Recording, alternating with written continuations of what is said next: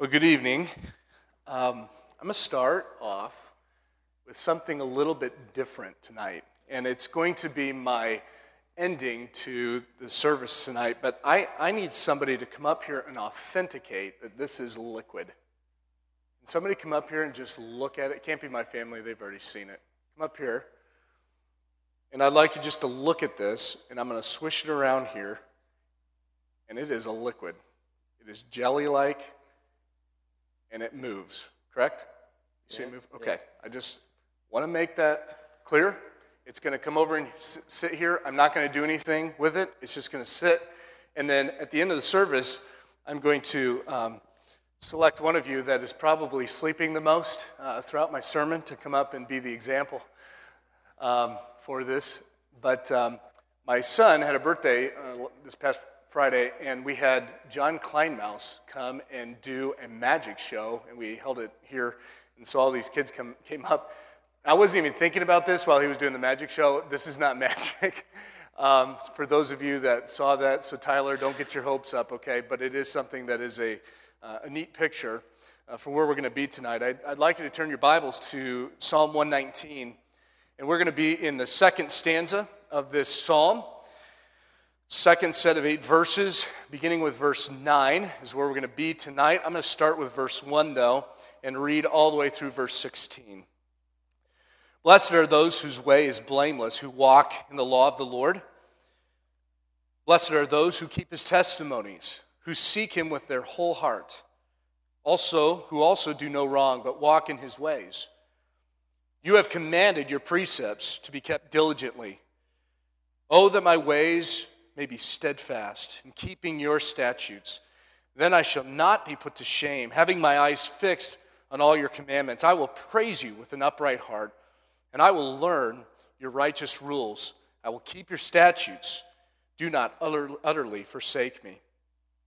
How can a young man keep his way pure? By guarding it according to your word. With my whole heart I seek you, and let me not wander from your commandments. I have stored up your word in my heart that I might not sin against you. Blessed are you, O Lord. Teach me your statutes. With my lips I declare all the rules of your mouth. In the way of your testimonies I delight as much as in all riches. I will meditate on your precepts and fix my eyes on your ways. I will delight in your statutes. I will not forget your word. Let's pray. Father, we thank you for this evening and we thank you for the time that we get to set aside again to look into your word to meditate on your truth, to love your law, to love the precepts and the, the intelligence and the, the, the, the amazement in your words.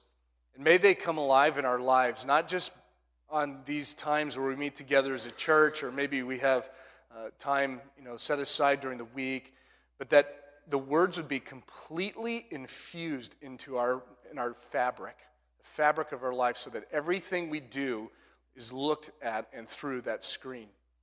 I pray tonight that you would help the Holy Spirit to move, and that we would learn some, some truths that maybe even just be reminded of the truths that, that are, we already know. Perhaps we just don't practice and actually put them into our everyday living. And I pray that you'd help us to do that. We ask your Spirit's presence here tonight, and we ask it in Jesus' name. Amen. Uh, I went online and looked up an Amish uh, tradition that some of you may be aware of. I, I, I, wasn't aware of this until recently, and I actually had a friend of mine that I went to, to high school with. Uh, his name was Mervyn Koblenz, and he grew up in the Pennsylvania area. Uh, I'm sure Tony knows of the Amish of the Pennsylvania. They're everywhere there. And his family was uh, Amish. And uh, his dad, and uh, when his dad, when Mervyn's dad was, was young, um, uh, his mom and dad uh, got a electric washing machine and hid it in a closet. And those of you who know about the traditional Amish, what aren't they allowed to have? They're not allowed to have electricity. And so during the night, he, he, he went to the corner uh, pole, the service pole, and, and piped in a pipe. And it was because they had 13 kids. They, you know, mom was a little bit, you know, frustrated with the amount of laundry that they had to do. And uh, so the dad thought, hey, listen, I'm a great carpenter. I'm going to build this wall to make it look like uh, it's a wall, but behind it was a washing machine. And they would do their clothes in the washing machine. Terrible sinners they were, according to the Amish. And so one day the preacher came around, and Mervin's dad was uh, at home, and everybody else was in the field, the barn, or working or something. And, and it was customary for this guy, this preacher, to come around and, and talk to uh, you know, the individuals that would go to the church and the community. And uh, he, said, um, he said, Well, where's, where's your mom and dad? And, he pointed them out to where they were. And, and uh, he said, what do, what do I hear? And it was the whoosh, whoosh, whoosh, whoosh, of the washing machine. And uh, from what Mervin tells me, now this is a high schooler telling me this, uh, his dad was like, nothing. It's nothing. You hear nothing. Kind of like when our kids do something and they, you know, they've got chocolate all over their face, and what'd you eat? Nothing at all. I just happened to get chocolate on my lips and cheeks and everything. Nothing. And so he entered their house and was checking things out, couldn't figure out where the noise was coming. It was coming from behind the wall. He exposed the wall and found the washing machine, and his family was immediately kicked out of the Amish. They landed in Phoenix, Arizona, interestingly enough. Don't know how that happened, but they were excommunicated from that, uh, that um, community. But the Amish have a tradition that happens around the 15 to 18 year old mark where uh, kids get to go and, and have, um, they, they make a choice, basically. There's common misconceptions about what this is, and it's called rumspringa or rumspringa, something like that. I don't know the exact uh, the term or the pronunciation of this. Uh, but the, the idea is that these kids, when they get to an age where they know what's what, they know what's right, what's wrong, they've seen it from their parents, they've seen it from everybody else, they make a choice and, and they're encouraged not to get into heavy, bad stuff, but to walk out in the world for a, a little bit, could be up to a year, and decide for themselves if this is something that they would like to move away from, or uh, that is the Amish, or they would like to remain and stay Amish. Now, most conservative uh, Amish actually they don't even let them out of their own community. They can just go around within their community. So it's not real. Uh, you know, they don't get really exposed to anything in the world. But there's there's other Amish uh, cultures where they, they will literally kick them out of their, their compound, if you will, and off their farms, and you're going to you're gonna find your, your way. It comes down to they have to make a choice when they come back. And they all come back, for the most part. They, they come back and they make a choice whether they pack their stuff and leave for good or they stay for good. In this psalm, the psalmist, I believe, is David, but I'll just say the psalmist, asks a question. I think every one of us has asked ourselves at, at one point uh, when we've come to the realization that we're sinners, that we're, we're rotten in the inside, there's nothing that we can do to change that. And he says, How can a young, make, young man keep his way pure? How can you do that? There's big questions in life, and some of them I, I, I, just kind of, over the last two weeks, kind of thought about what are the big questions in my life? And you, you may be able to add to this list, but some of mine, and I was thinking maybe more when I was younger, I have different major questions now, but uh, maybe this What will I be when I grow up? Remember asking that to yourself as a young child? What, what am I going to be? Sometimes you ask your dad or your mom or a friend. And then, of course, it always comes back with the guys policemen, firemen. Uh, girls, uh, I'm not sure what uh, they would do, but some type of designer or something like that. They want to do something fun. Sometimes they say, I want to be a mommy, okay. How about this? Who will I marry? You ever remember asking yourself that, guys, when you're uh, single, no prospects, going, hmm, who am I going to marry? I wonder if I will get married. Where will I live in the future? I remember not having a clue where Green Bay was. When I was uh, I think in seventh grader, Phoenix Cardinals were playing the Green Bay Packers, and my dad said, Hey, you know where Green Bay's at? I said, I have no idea. Wisconsin. I said, I'll never live there. Will I be rich or will I be poor? How many kids will I have? When will my parents pass away? Ever asked yourself that question? Why am I here? What should I do with my life? What or how will I serve in the church? Questions that come to you that are like major dividing points of, of how you're going to go in, in your future. And young people, let me just tell you something that is common in, in the Jewish culture that they would have somebody who is older and wiser teaching a group of young people. And this is the question that came out How can a young man keep his way pure? And then the statement afterwards is very, very simple, but yet so complex by guarding it according to your word. What is it? What is it? Let me hear from you. What is it? By guarding it. Anybody have any answers? Class? How about this? How about we look back at what he prefaces and really what he goes through this entire psalm talks about. And it's not necessarily meaning um, that they, none of these really, really tie together. But what does he talk about in the first statement? And actually, he talks about in or the first stanza, and the second stanza he does as well. He talks about this idea of law, of precepts, of truth, um, anything that ties to God's word. And I believe, and I, I, I think I have, have uh, worked enough in this to know it can mean several things here.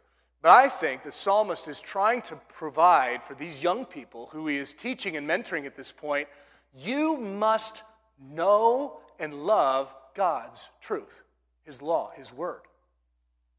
Okay? Let's see if that checks out with the rest of this, rest of this uh, psalm. So in verse 10, with my whole heart I seek you. So you have, you have to know that there's this, there's this earnestness that comes with this. Let me not wander from your what? Your commandments or your truth or your precepts. Then he says in verse 11, I have stored up your word in my heart. What does the uh, New King James have for that? Thy word have I hid in my heart. I've hidden it in my heart. Well, to me, the word hidden is a good, it's a, it's a good word, it's a good picture. I, I personally like the idea of what this does in the ESV with the idea of storing up. It's like preparing for a season that you know that's going to come, that will come, and you will have to do something with what you've stored up. The problem is, if you haven't stored anything up, you have nothing to go to as your resource. You have zero, you have zilch, and then you're left out to dry. So he says, All this that I might not sin or transgress against you.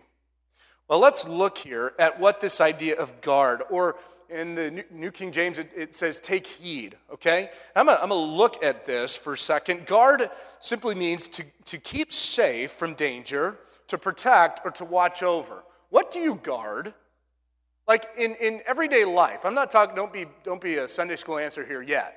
What do you guard in your life? What outside you leave these doors here tonight, what, what's the one thing that you're going to guard, that you want to keep safe and keep watch over? What is it? For me, uh, kids, my house, uh, things that I have in my garage, although I can't really lock my garage, but you know, I guard it as much as I can. What do you guard? What do you guard?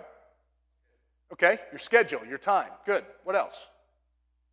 What else do you guard? You watch over constantly. Your schedule? Social media, your job, yeah, absolutely, your employment, things that mean something to you, right? You don't put any effort to guard anything of, in your neighbor's yard. You don't guard your neighbor's schedule. You don't care about that because it, it, it doesn't matter to you. It's not something personal. But in, in this text, to guard, and then let me say, okay, what is, what is the idea of take heed? It's the same concept, but it's a little bit different in that take heed has some root words around it that I think give it more, uh, maybe a little bit more um, girth to it. It says to listen or to pay attention, to focus, to rivet, to center, to concentrate. So when you read this, in context and you say, by guarding it or heeding it according to your word, there is an intensity that comes along with this statement. So, how can a young man keep his way pure? By guarding it, by focusing on it, by centering on it, by making every possible um, offense against what's going to come in or potentially come in to ruin it, to keep safe from danger, to focus, to rivet, to center, to concentrate. And if we do all these things with God's word, what does your heart look like? Man, it's going to be a whole lot cleaner than if you hadn't. Verse 10 says this With my whole heart I seek you, let me not wander from your commandments. I mentioned uh, the, the first time I, I, preached on this that the idea of whole heart is littered throughout this uh, psalm, this particular psalm, which identifies really an, an, uh, something about the author. And whether it was David or somebody else, there was this, there was this known, it was this constant that God needed to be there, needed to be inside him, so that with his whole heart, he was able to do what he even says in some of these passages. So, okay, you've got this whole heart thing and you're going to guard it with your whole heart. What does that look like in your life? If you were to take God's word, your Bible, the truth that you have in your electronic device, how do you guard that? How do you make that so that nothing can get at that, so that you have it stored up in your life and that you can use it and the resource that it needs to be when you are challenged or you're tried in some type of situation? Well, that, it's kind of hard because uh, there are distractions in life. And I think there's two kinds of distractions there's an intentional distraction, and there's unintentional distractions in life. Intentional, by this I mean things we put our attention on that distract from an important task.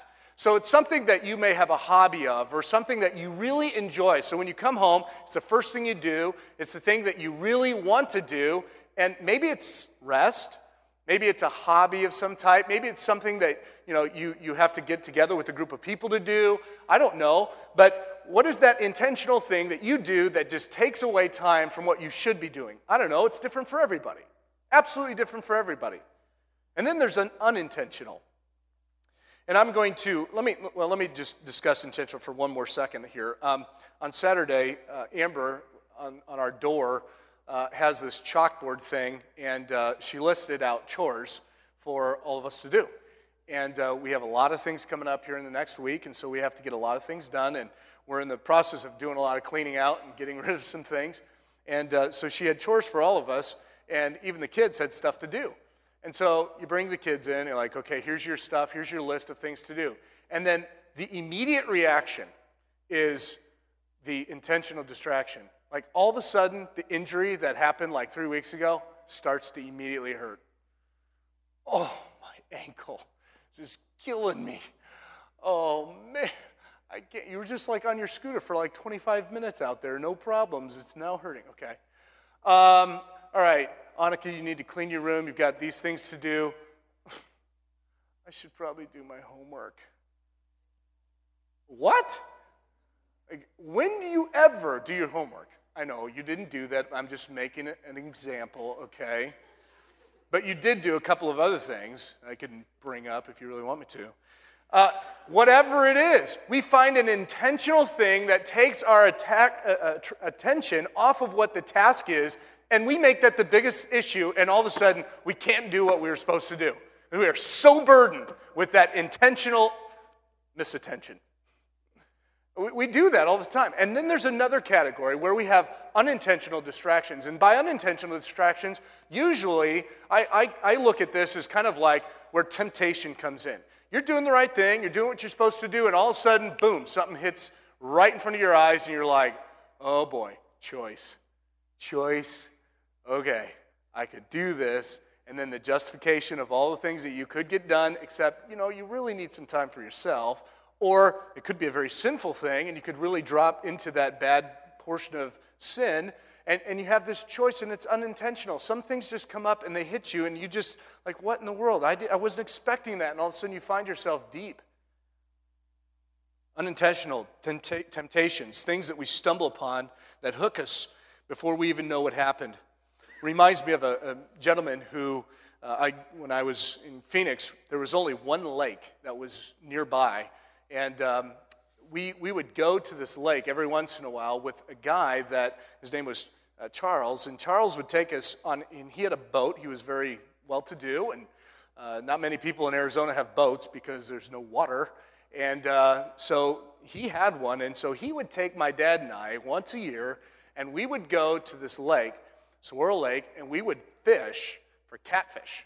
And he would go to the store and buy these like shrimp, frozen shrimp, and he would put them all in our lines, and he would, he would, you know, we'd fish, and we would fish all night.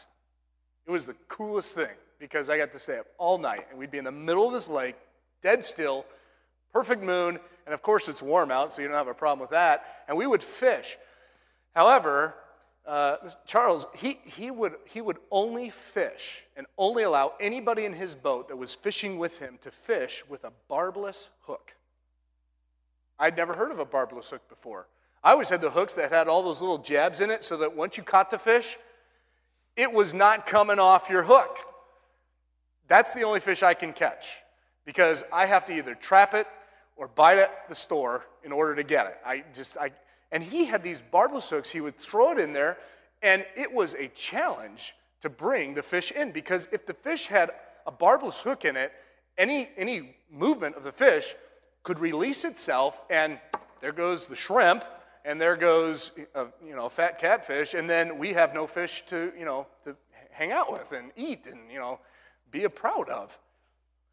Well, I wonder if maybe sometimes that the unintentional temptations, if, if we are barbed, in other words, we, we let Satan hook us with barbed hooks. So once the temptation's there, it's like, oh, I'm not getting out of this. I'm just going to go indulge myself and be done with it. Or potentially, what we should be is looking at a barbless hook, knowing that we've stored up God's truth. It's in our heart, so that when the temptation comes, distraction, unintentional, and it's there, it's not even a question. It doesn't have power over us. It can't hook us because we don't have the barb that will stick us in that hook so that we can be traveled away into the things that we shouldn't be uh, messing with. The idea here that I've stored up your word in my heart that I might not sin against you is a beautiful, beautiful thing. And as I look at this, um, Levi the other day asked me, this is verse, verse 11, uh, asked me, Has anybody ever memorized the whole Bible? The entire Bible, Old Testament, New Testament? I'm like, I um, maybe, I don't know. That's a lot of memorization. In the Old Testament, some of the requirements were to memorize the law and, and have that. Um, but the entire Bible, I, I don't know. And uh, it raised some thought in my mind as I was thinking about this passage. Uh, man, what, what, do I have memorized of it? I say I love the Bible, I love God, but what do I have memorized of it? What is your appreciation of this uh, verse? In verse 11, I have stored up my, your word in my heart that I might not sin against you. What's your appreciation for, the, for God's words? Is it something that's just kind of there? And every once in a while you dabble in it, you touch it, you go to your quick reference, get your devotion for the day emailed to you, and you read through it and you're boom done with it? Just kind of there? Could this be an answer to the uh, path maybe that you've chosen? Meaning a path of destruction, path of worldliness, path of I just don't really care, instead of a path that is just nothing but godliness and, and God driven? Could this be a simple answer to life's problems? He starts out and says, How can a young man keep his way pure? Notice he didn't list a bunch of things. Don't do this, don't do this, don't do this, don't do this, don't do this, and you'll be pure. What does he say? He says, Guard truth, love God's word, store it up, put it in your heart so that when you're tempted, whether intentionally you walk into it or unintentionally, you can walk away unscathed because you've got that store of God's word and his power that can just unleash on that and you can be done with it. Let's go to verse 12. He gives a blessing and, and kind of transitions here and says, Blessed are you, O Lord, teach me your statutes. Verse 13, with my lips I declare all the rules of your mouth. I think this is a good litmus test for you and me as we go through our day, go through our week. Stress comes on us, bills come, hardships come, kids aren't doing what they're supposed to do. We're, we're you know, just in the normal week of, of same o, same o. And he's the first words out of your mouth when difficulty comes, a verse where it just inspires you and brings joy and the power of God into your life. Or is the storehouse of what you've put in your life, God's word, so closed off that if you were to go and try to find a verse that would help you deal with the things and scenarios that are going on right now, you would have to unlock a whole bunch of closets, work through a bunch of mess to get to that. That's what he's saying here. And by the way, this is not, Calvin, Calvin in his commentary did a good job of explaining the fact that even though this may have been written and said in front of a, a young crowd, this is not for a young crowd. This is for an everyday person, no matter how old you are, no matter if you have one breath in your life or not, it is for you. Because every day you get to make a choice. Every day you have to make a decision whether I'm going to love God and love His Word and enthrone myself into His precepts and just dive into that, or the opposite. I'm just going to close God's Word. I'm not going to think about it. I'm not going to meditate it because I don't have time. That's not an excuse we find anywhere in Scripture, let alone Psalm 119, what we're going through. The litmus test is do you just blast off the front of your lips something about praising God because it's stored up in your life, in your heart, you're bubbling over, and that's the first thing that comes out when you get into situations. Blessed are you, O Lord. Teach me your statutes. With my lips, I declare all the rules of your mouth. Is that what shows up? Verse 14 In the way of your testimonies, I delight as much as in all riches.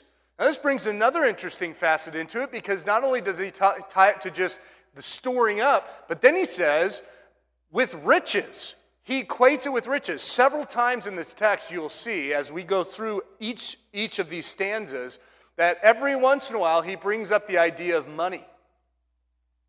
Well, notice this. In verse 14, in the way of your testimonies, I delight. He finds happiness, he finds resolve and contentment as much as in all riches. He doesn't say, I have all riches, therefore I, I love your testimonies and I delight in you. It's the fact that he is looking at riches and looking at God's word and saying, God's word's so much more valuable than all riches. Here's Levi's question to me as we went home Wednesday night Dad, do you make a lot of money? Remember asking me that? Wednesday night? You don't? Okay, I promise you did. I said, in my mind, I'm thinking, okay, how, do, how should I answer this? How, and my mind went several di- directions. And I said, yes, I do. And he said, do other people make more than you? Yes.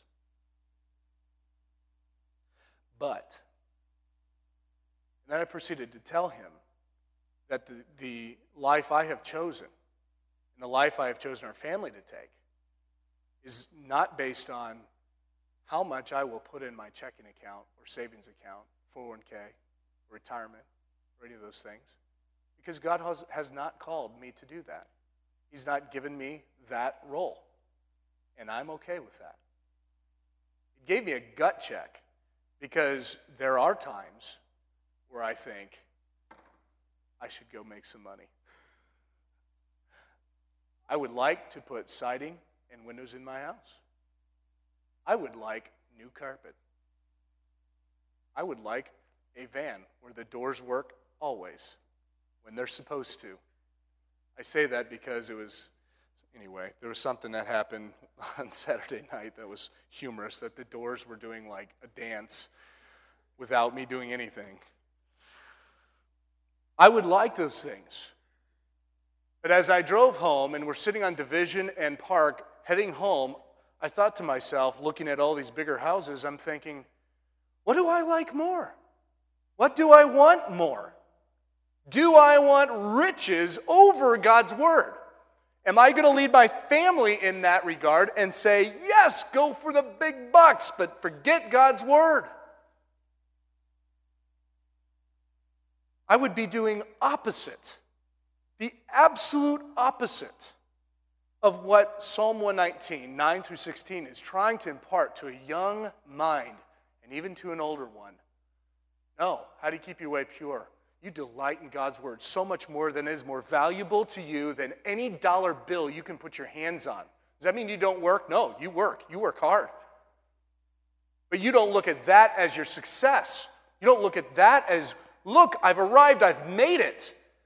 It's taken me years to come to that settling in my heart. And it's not ever, ever over. The struggle is always there. So, Levi's question do you make a lot of money? Yes. But my reward's in heaven. Where's yours?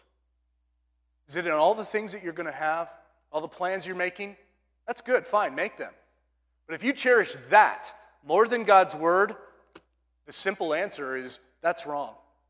That's wrong. It's not what God has for you, it's not what He's called us to do.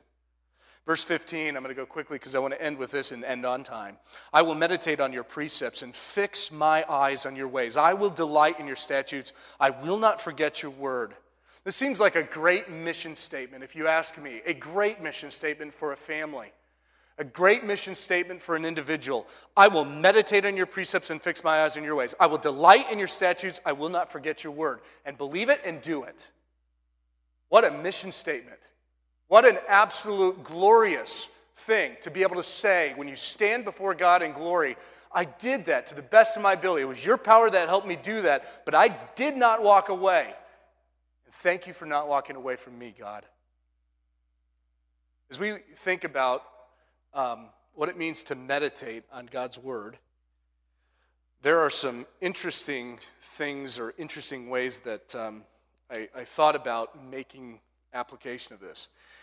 Um, I teach science, and so I like to do goofy things and mess with things. And sometimes they work and sometimes they don't. And um, it's funny when, when they don't work, my students let me know about it. They, they pretty much laugh at me and they're like, What are you doing? You're our teacher. It doesn't even work. And I'm like, Yeah, well, it did. At one time, I, I had it going. Um, this is what I'm going to what I'm gonna demonstrate is that, um, what, give me your name. Is it Nick?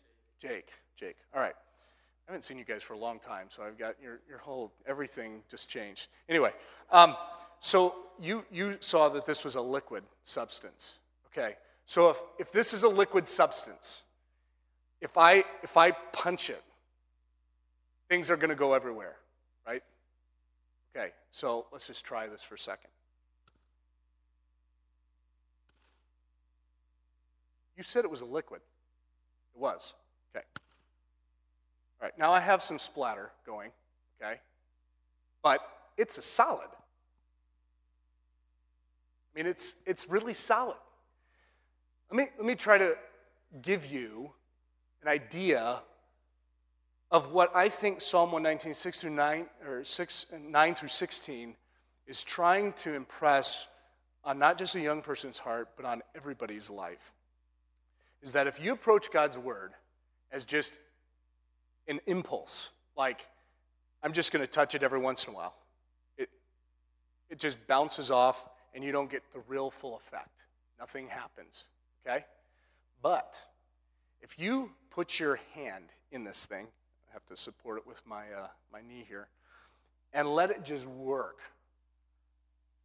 The actual, the heat of my hand is causing a little endothermic reaction and what's happening is my hand is swallowing up into this solid. It feels like paste. And as I keep going, if I keep pressing and keep kneading and keep pushing and keep just, just I mean, absolutely throwing myself into this thing and pushing hard, what happens is this whole thing covers my entire hand. I'm probably not going to be able to do it here because it's going to take a few, few more minutes and I don't have that time. And then what happens is when it gets all the way over your hand, you can literally pick it up. Now, how? If I am a Christian that just does this to God's Word, and I'm just there every once in a while, and I don't let His Word just, uh, I mean, get into my heart and soak into my life so that I store up His Word that verse is memorized by every kindergarten and every Christian school everywhere.